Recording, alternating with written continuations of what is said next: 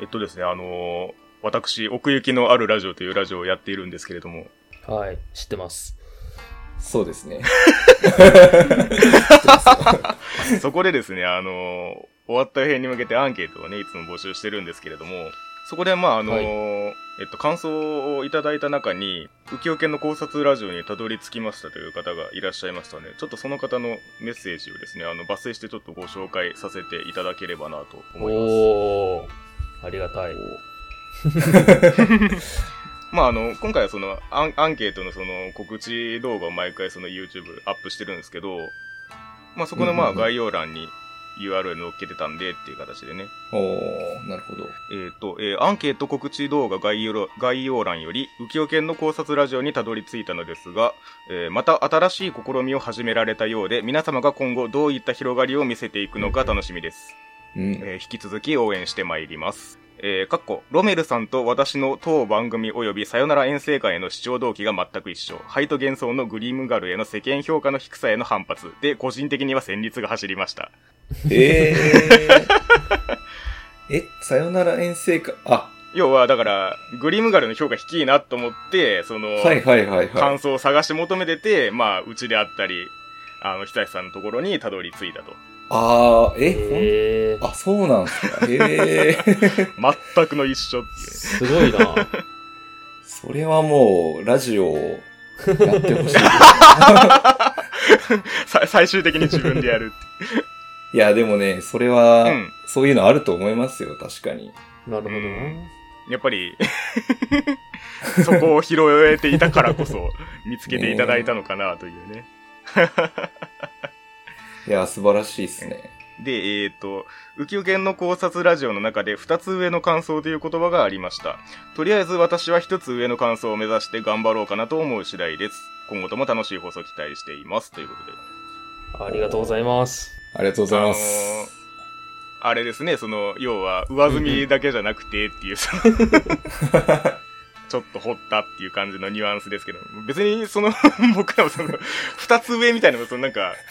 天井人みたいなニュアンスで言ってるわけじゃないんですよ。そんなもん全然全然。そういう僕らはただ僕自分たちの感想を喋ってるだけですからね。そうですね、別に。まあだからまあね、そうそういうそういう風にこうね自分の中で言語化して、まあこの方は奥行きのあるラジオにもそういう風に感想をアウトプットしていただいてますんで。まあまあ皆さんもねそういう風にやってみてはいかがでしょうかということです。そうですね。まあやってるかやってないかの違いっていうところもあると思いますし。いやこうんそうそう本当そこだけなんですよ、うん、究極ね。ということで、ねえー、ますますこれを受けてまあ頑張っていきましょうということで今回もやっていきますか。はい。はい、この番組は。心に移りゆくよしな仕事を日々こねくり回すさんにんがひゃくよんじゅうじのインスタントの世界を超えてけんけんごうごうと管を巻き高速で流転する浮世の解像度を上げていく日常考察型ラジオです。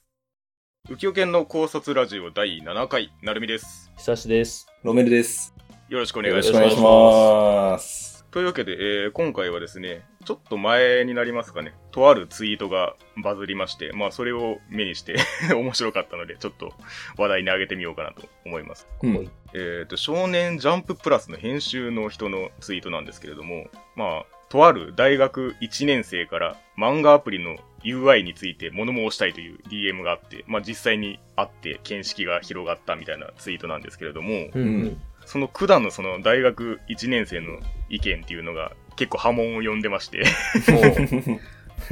まあ、かいつまんで言うと、まあ、その TikTok がまあ若者に受けてるっていう前提なんですけど、はい、要は若年層は短い時間で心に刺さるものを求めてる。でもう一つがその選択したくないっていうこの二つを満たしているものがまあ若者に刺さっていて、うん、で漫画アプリはあんまりこれに該当してないんじゃないかっていう。だからまあ離れていく人もいるんじゃないかみたいな。はい、感じですね。漫画アプリって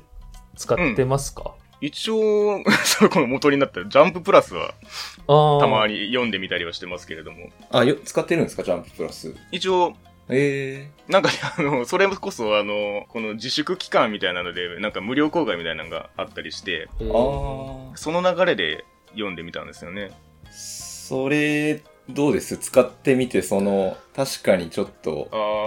なんかストレス、ね、あのー、ストレスというかなんか言いたいことわかるなみたいな感じたあるんですかね？そうですね。なんていうかな、その結局その、うん、多分読める状態にあるものって結構いっぱいあると思うんですよ、このアプリ内に。うん、ただ結局そのなんかランキングみたいなやつとか、今こういうキャンペーンやってますみたいな、その要はトップページの目にパッと入る部分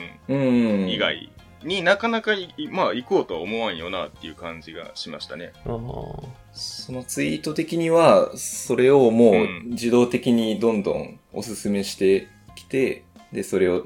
スワイプでどんどん流していって、うんうんうん、これだって思ったものにすぐたどり着けるような感じにしてくれっていうイメージなんですかね。うん、そうですよね。まあ TikTok が実際どうかあんまり分かってないんですけど、なんか多分、うんう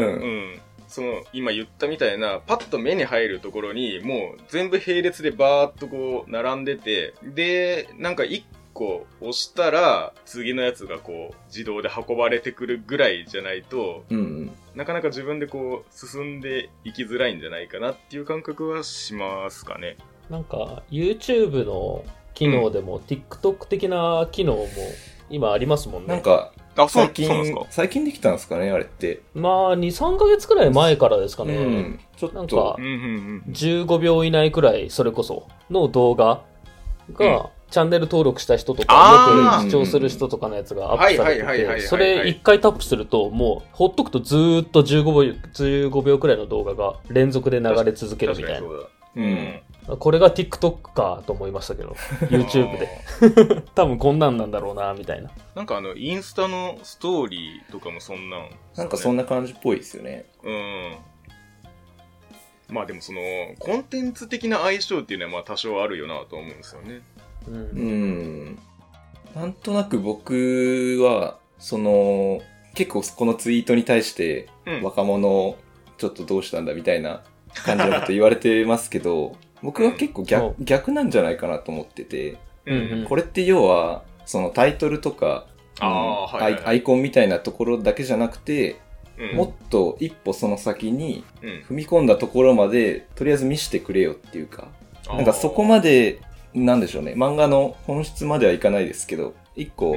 しっかり読んだところまで行ってから選べるようにするためにっていう施策じゃないですか。確かにそれって結構なんか何でもかんでもサムネとかでこう煽ってくるような、うんうん、今の時代に対しては結構カウンター的なんじゃないかなと思ってて、うん、まあそうですね。それこそあのーそういう風に漫画とかがこう進化してきたといえばサムネ風に、うん、それはもうタイトルなんですよ。あ、まあね、うん、そのだからナロー系とかのそうだね、まあその話もこういう快楽を味わえますよっていうそのタイトルに全全部いっちゃうみたいな、確か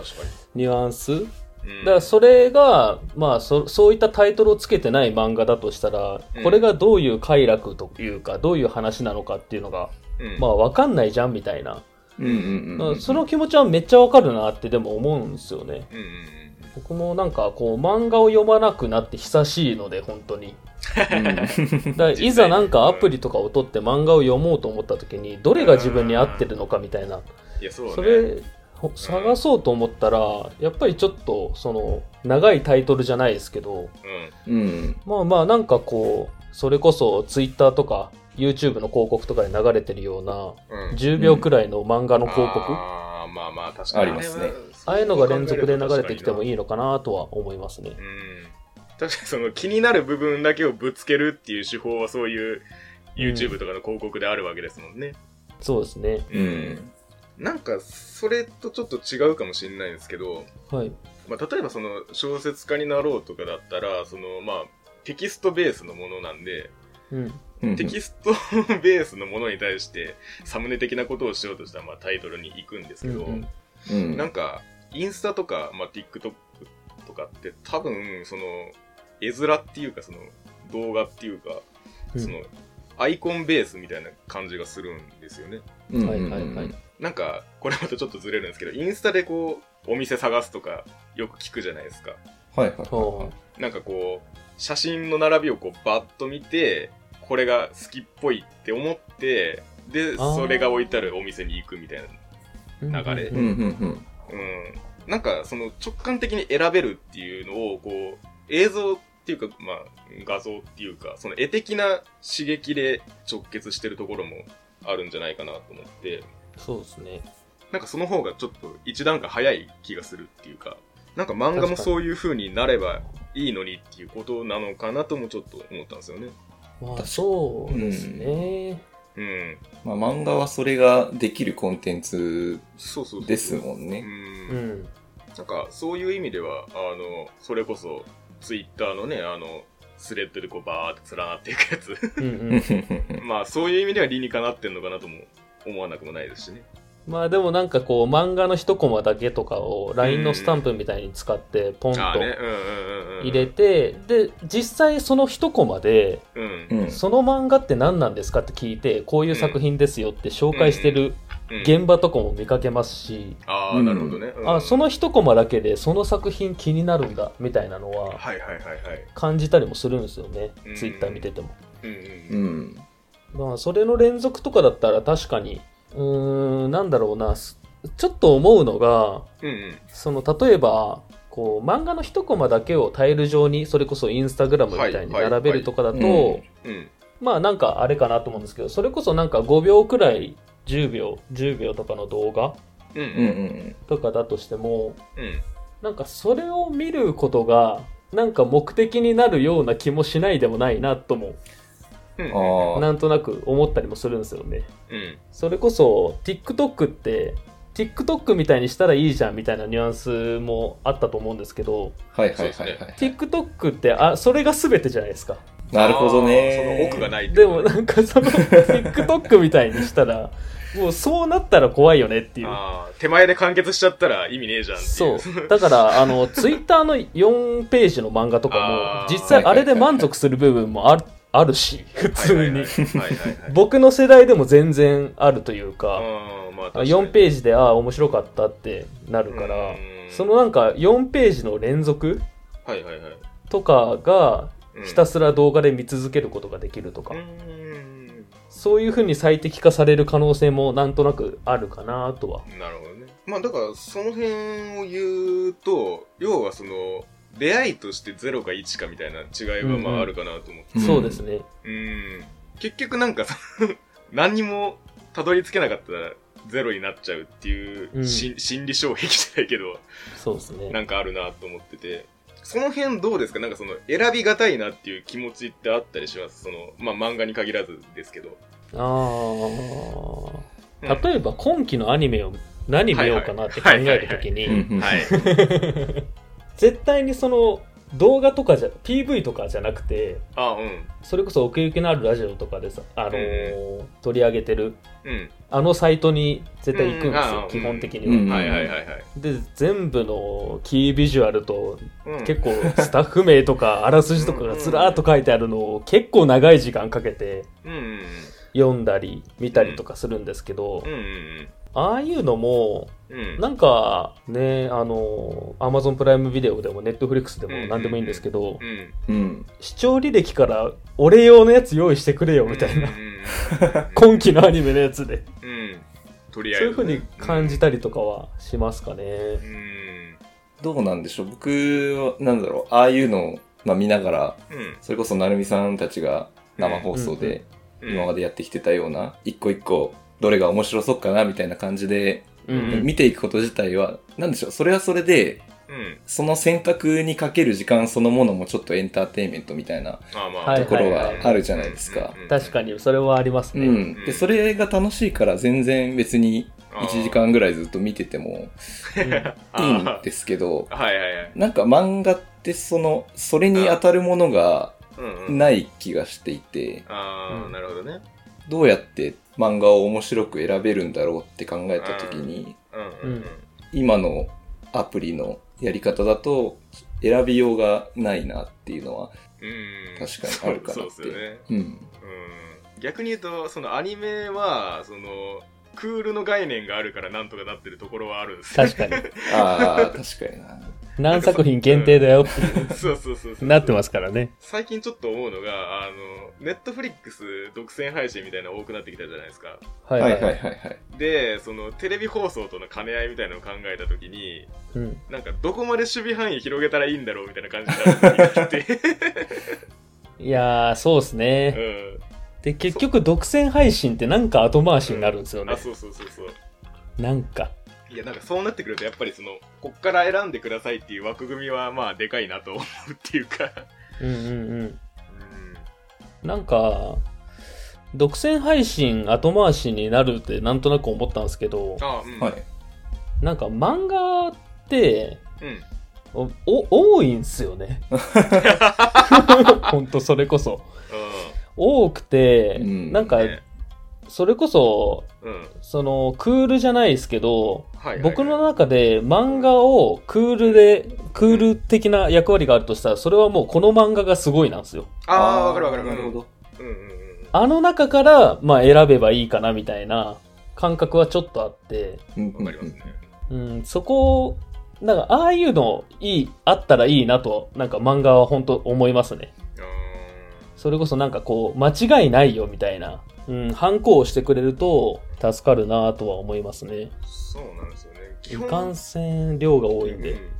そうなんですよね。だからそのサブスク全盛の時代で、まあ、音楽をどう選ぶかみたいなとかもあるんですけど、うん、基本的にもうこうなってくると誰かが媒介してくんないとダメなんですよ。そのキュレーターっていうか、うん、そこめちゃめちゃある情報から絞ってこれはいいよって言ってくれるそのうん、情報源がないともうやってらんないってとこはあってそうですよね。一つ一つ品定めできる量ではもはやないですね。そうそうそうそうそうだからまあ言ってしまえば漫画アプリ自体が自らをキュレーションすりゃいいんじゃねえのって話になるんですけど、うんうんうんうん、まあ、それがまあ言うところのジャンププラスで言うところのまあランキングだったり、まあ、そう読めるように押し上げてきてるタイトルなんだろうなとは思うんですけどね。うん、うん、だからなんかそのこのツイッターの文言を見たときになんとなく頭の中で思ったのが、うん、高校生の頃とか、うん、もうやたらめったブックオフ行ってたなって思うんですよ、うん、あもうやたらめったブックオフ行って、うん、もうその隅から隅まで棚を見てなんか面白そうな漫画ないからみたいなでなんかいちじかんとかにじかんとかかけて、うん、なんか何冊か買って、うんうんうんでそれ読んで、うん、で結果孤独なんですよ。なんかいちじかんにじかんとかかけて、うん、なんかこれ面白いんじゃねって読んだ漫画って、うん、なんか話せる人があんまいなかったというか。ああなるほど自分の軸で選んじゃってるからねそうそうそう、うん、その頃別にスマホとかもないしあつぶやけないしはいはいはいはいなんかそういうのをってその本屋とかで見て選ぶとかも、うんうん、ジャケ買いじゃないですけど、うんうんうん、結構なんか孤独だなって思うんですよ。だし時間かかるし、うんうん、その辺とかもやっぱりなんかなんかノイズなんだろうなって思いますね。あ、うん、そ, そこをこうすっ飛ばしたいみたいなうんうん、うん、うんいやだからなんかそのこれもまたちょっと話ずれるんですけど、はい、その勝手に降ってくりゃいいのにと思うんですよね情報がこっち何もしなくても、うんうん、そのなんか流し込んでくれりゃいいのにって思うんですけど、うん、なんかその一つのその境目みたいなやつにその YouTube の、 あの、はい、まあ開いたら動画がこうまあ要はレコメンドされた状態でバーって並んでるじゃないですか、はいはいはいはい、なかなか押せないんですよねおうん、なんか気になる気にならない以前にこれを押してしまったが最後みたいな気分になるんですよ向きこれと向き合わねばならぬのか俺はみたいなはいはいはいはいあーなるほどね。 な, そうなかなか押せなかったです。それがもうこっちの意思とは関係なく流れてくれればまあまあって感じになるんですけど、うん、すごいっすねそれうんあ な, ないっすかそういう感覚。あーでもなんだろうな関連動画とかでめちゃくちゃ面白そうな ピーブイ のなんか絵柄みたいなのが出てきて見たいって思うんですけどごふんかんかけてこれに向き合うの今なのか今じゃないのかみたいなことを一瞬考えるので、うん、そのスキリもう始まっちゃったら、例えばな、なんでしょう、うん、YouTube の広告とかで別の人の ピーブイ とか面白かったらその勢いで最後まで見れちゃうじゃないですか。わかる。それをもうずっとやってくれるんだったら確かに楽ではあるかもしれないですね。うん、なるほどな。でもそれこそでも僕は逆に、うん、あのもうチャンネル登録のところで動画を見るっていう行為を、うんうん、ほとんどしないですね。えー、自分で選んでチャンネル登録するじゃないですか。はいはいはい。しますね。面白いなこの人。おうおう。そっからもう見ない。なんで？もう見、もう見てないです。いやいや、そういうことよ。大体、チャンネル登録してる人の最新の動画って、おすすめに出てくるんですよね。うんうん、いや、まあまあ、確かにそう、そうではある。うん、あ、出てる出てるって見ますし、うん、そのなんか、それがなくなったら、うん、もうおすすめされるがままに見るタイプです、僕は。いやー、これ、その、おすすめに浮上し続けることの、うん、メリットが出てますけど、今。いや、それこそでも、うん、本当に、ちょっと、最近の YouTube って、うん、ちょっとその画面見てると、動画再生されるじゃないですか、勝手に。される。されますよね。うん、で、その動画再生されたやつを、なんかさんじゅうびょうくらい見て、うん、それタップするとさんじゅうびょうのとこから始まるんですよね。確かに。ああいうのとかも、なんかちょっと気になったら、もうタップして見ちゃう感じですね、僕は。それこそ。でも確かにそういう意味では、今言ったことが反映された機能ですよね。そうそうそうそうそう。うわ、怖え。もう YouTube は取り入れてるっていう。本当だね。確かに確かに。目に留まって、でそこで止まってるってことは興味あんだろっつって再生されるっていう、そのそうもう勝手に再生される。それがいち再生カウントになってるかどうかは知らないですけど、まあでも、ああ再生されてるなって見て、結構それ、僕それこそなんか最近 スリーディー の中 スリーディー ソフトのチュートリアルとかばっか見てるんで、はいはいはいはい、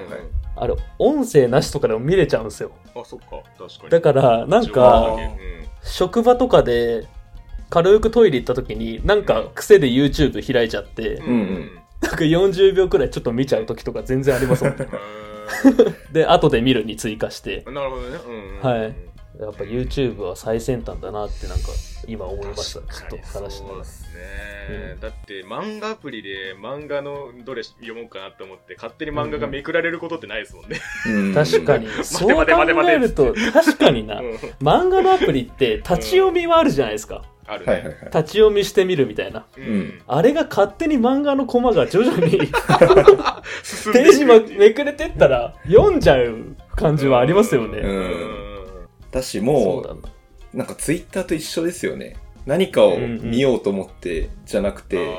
まあ確かにな。漫画アプリ開こうと思って出てきたものを読むっていう、うん、はいはいはい、はい、だからそれこそ久志さんがさっき言ってたみたいにもうそれだけで目的達成みたいな、うんうん、でじゅうごびょうで面白い漫画が生き残っていくみたいな。そうですね。まあそこの側面とそれこそゼロイチじゃないですけど、うん、か YouTubeをトイレでチラッと見て、うん、なんかこれ面白い、面白そうやんと思ったら後で見るに追加するみたいなニュアンスで、うん、ちょっと時間ができた時に読んでみようみたいな感覚もあるでしょうし、なんかどっちもそうですね、両立でいける、いけるというか、うん、二極化はする感じはしますね。確かにね。でもどっちも多分需要はあると思うんですよ、うんうんうんうん、確かにそのよんページの漫画だけをひたすら再生して、再生してくれるアプリがあったら多分撮るなって思うんですよ、僕は、うん、それはそれでおもろいかなと思いますし、でもまあ漫画で育ってきた部分はあるんで、やっぱりそのちゃんと漫画と向き合ってみたいな、そうですね、腰を据えて読みたいっていう部分もありますし、はいはい、確かにそういう意味ではその腰を据えるまでの時間を保留するというかその き, きっかけが必要っていう感じはしますかね。そうですね。で、うん、なんかこう腰を据えたい漫画ってなんかこう、うん、なんて言うんだろうな、ごかんとかろっかんとかまで出てて継続して買ってるものとかだったら、うん、よし腰を据えようって思えるんですけど、うん、なんか腰を据えて読める漫画何かなって探すのはめっちゃ大変だろうなって思うんすよね。そう考えるとやっぱ週刊誌とかで出会ってたんだろうなって思いますね。新連載始まったなって、うん、あまあ徐々に徐々にそうですね、うん、それはもうなんか半なんかまあいっしゅうかんにいっかいとかではあるんですけど、うん、半強制的に読んでたものではあるなとは確かにそうだ、うん、思いますね。あ、まあ、だから雑誌がもともと持ってた役割ですよねそれは、うん、だからそれがこうアプリになった時にうんうん、うまくいってないじゃないかって言われてしまうっていうね。そうですね、読まなくていいですもんね、うん、そうそうそう、細分化された結果、うんうん、難しいとこっすね。なんか、うん、単純に、うん、多分紙のその漫画誌の機能をウェブ上でも作っていきたいなとは思うんだろうけど、ジャンプなんてそもそも選択肢が、まあ、にじゅっこぐらいとか多くても、うんうんうん、だし普通に読んでたら新しい漫画にも自動的に出会えていくようなシステムがあったわけで、うんうんうん、なんかウェブ上で、うん、ジャンププラスとはいえなんだろうな、ジャンプの空気をまとってないような漫画も多分いっぱいあるだろうし、はいはいはい、そのお客さんの思考によっては全然関係ないそれこそよんコマ漫画みたいなものがどんどん主流になっていくみたいな、うん、はいはいはい、なんだろうな、ナロー系の話じゃないですけど、うんうん、その媒体そのものが持ってる空気感というか共通性みたいなのがどうなっていくんだろうなっていうのは興味ありますけどね。まあ、確かにどうしてもなんていうんだろうな、そういう方向性に進化しちゃうみたいな、うんうん、イン、インターネットだとっていう部分はもしかしたらあるかもしれないですね。うん、それこそなんかこうジャンププラス分かりづらい、例えば TikTok みたいにみたいにな感じでなんかこう言われる感じとかも、ネットだとなんかそうなるんだろうなっていう、 な, なんだろうな、週刊少年ジャンプにそれは言わないよなとは。いやーそれは思いますね。なるほどな、なるほど。確かに出発点が違うんですよね多分ね。そうそうそうそう、求めるものの出発点が、うんうん、だからウェブの漫画と紙の漫画でなんかこう、うん住み分けが起こるんじゃないかみたいなところもあるかもしれないですね。なるほどな、うん、でもその情報の取捨選択みたいな話で言うと、うん、結局その分解と再構築っていうか、その、うん、一個一個にこう一回ばらしてで、うん、その要は紙のジャンプがウェブになった時にそのジャンプっていうくくりが一旦ばらされるみたいな感じで、うんうん、で結局それをこう何らかの形にまとめ上げるものがもう一個次の段階で必要になってくるっていう、その、うん、なんか結局その分かりやすく触れるためには何らかのその型がいるんだろうなっていう気はしますね。なんかその形ができてくれば、うんうんうん、多分漫画アプリってジャンププラスだけじゃなくていろいろ今までもこれからもあると思うんですけど、そうですね、なんとなく自分にのなんだろう思考に合ったものを、うん、空気をまとってるのはこれだなって、そのアプリ自体もまたレコメンドされていくというか、あー、そうね、なんかこれを読んどけば間違いないみたいな、うんうんうん、なんかそれがそういう形での住み分けみたいなのもあるかもしれないですよね。なんかその流れで一個あったら面白いなと今ふと思ったのが、はいうん、例えばその全てのまあそのまあ要はこれはまあジャンプとかそういうくくりありますけど、はい、オールジャンルのその漫画が一箇所に集まったとして、うん、で各々のこの雑誌を作りましょうみたいな、その各々の連載誌をこう集めましょうみたいなのがあったら、うん、なんかこの人が集めたこのじゅうにんはなんかこの人の選んだやつだから信頼できるみたいな、その雑誌的なくくりのパワーを個人が持ち得たら面白いなと思って。ああ、なるほど。それあれですかね、音楽系とかだったら個人がいろんなアーティストのプレイリストを作って、そうそうそう、うん、確かにな、ま、漫画プレイリストがあったらいいんじゃない。確かにそれこそでも本当になんかジャンプマガジンサンデーとか、うんうん、まあまあ何でも全部をひっくるめて、うん、そのじゅっさくひんまで月よんひゃくえん、うん、新連載が読めるとかあとかだったら全然やりたいなって思いますけどね。確かにそれを取りまとめる人がいるとか、うんうんうん、ああこの人のおすすめ月よんひゃくえんかみたいな、うんうんうんうん、やるなーって思いますね。確かにそれを最初にこうじゅっこ漫画がパパパパって出てきて、うん、このプレイリストどうすかみたいな、うん、そうそうそうそうそうそれは楽だなでも、うん、いいっすねそれ楽だな、うん、それこそなんか音楽のプレイリストとかも、うん、なんか人生に疲れた人のためのプレイリストとかあるじゃないですか、はいはい、せんきゅうひゃくなんかはちじゅうねんだいプレイリストとか、うん、なんかそういう感じでこうキャッチコピー的なプレイリストの名前があって、あーね、うん、それなんかどんどん読んでいくってのはいいかもしれないですね確かに確かに、うんうん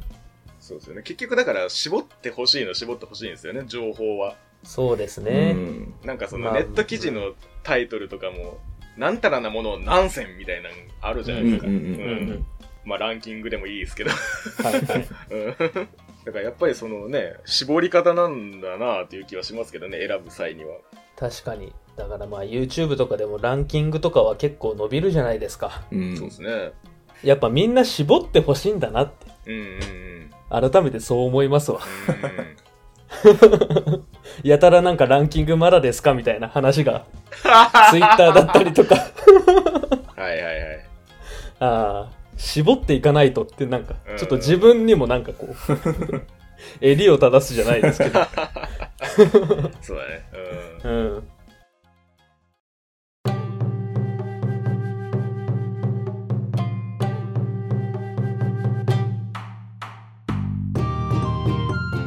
まあでもその漫画の話だけじゃないですけど、はい、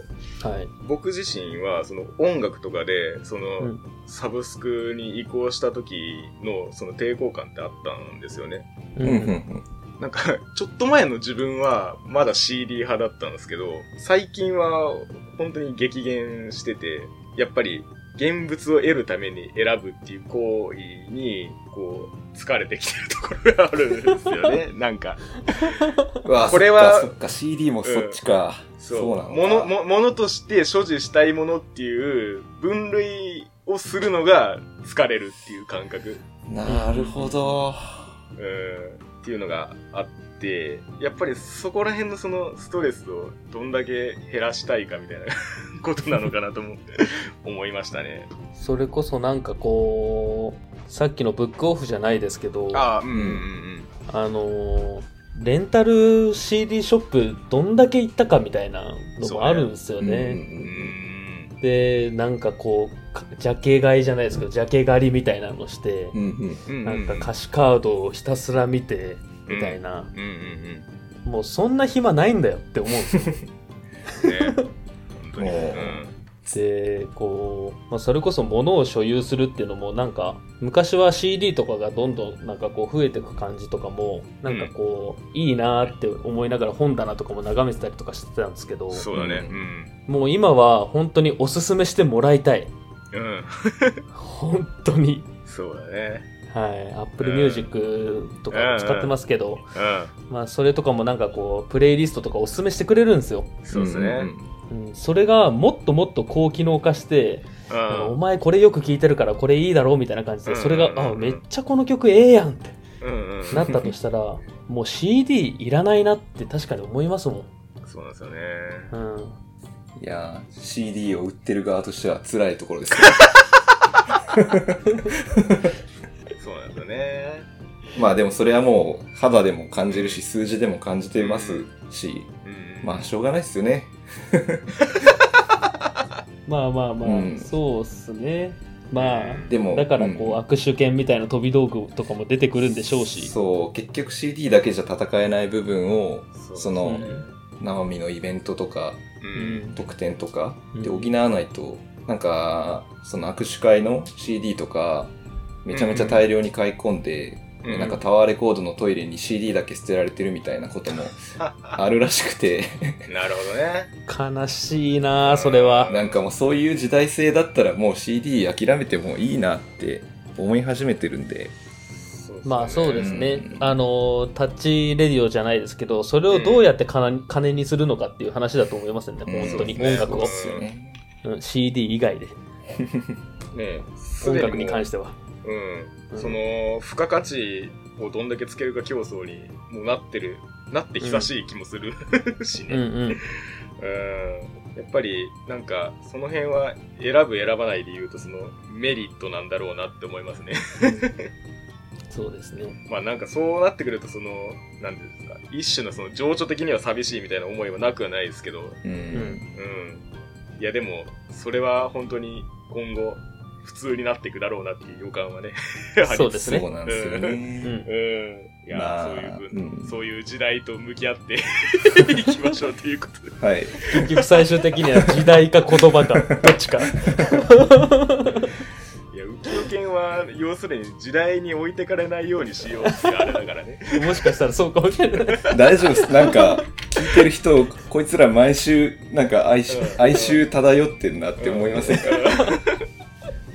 イエスタデイに歌ってみたいな。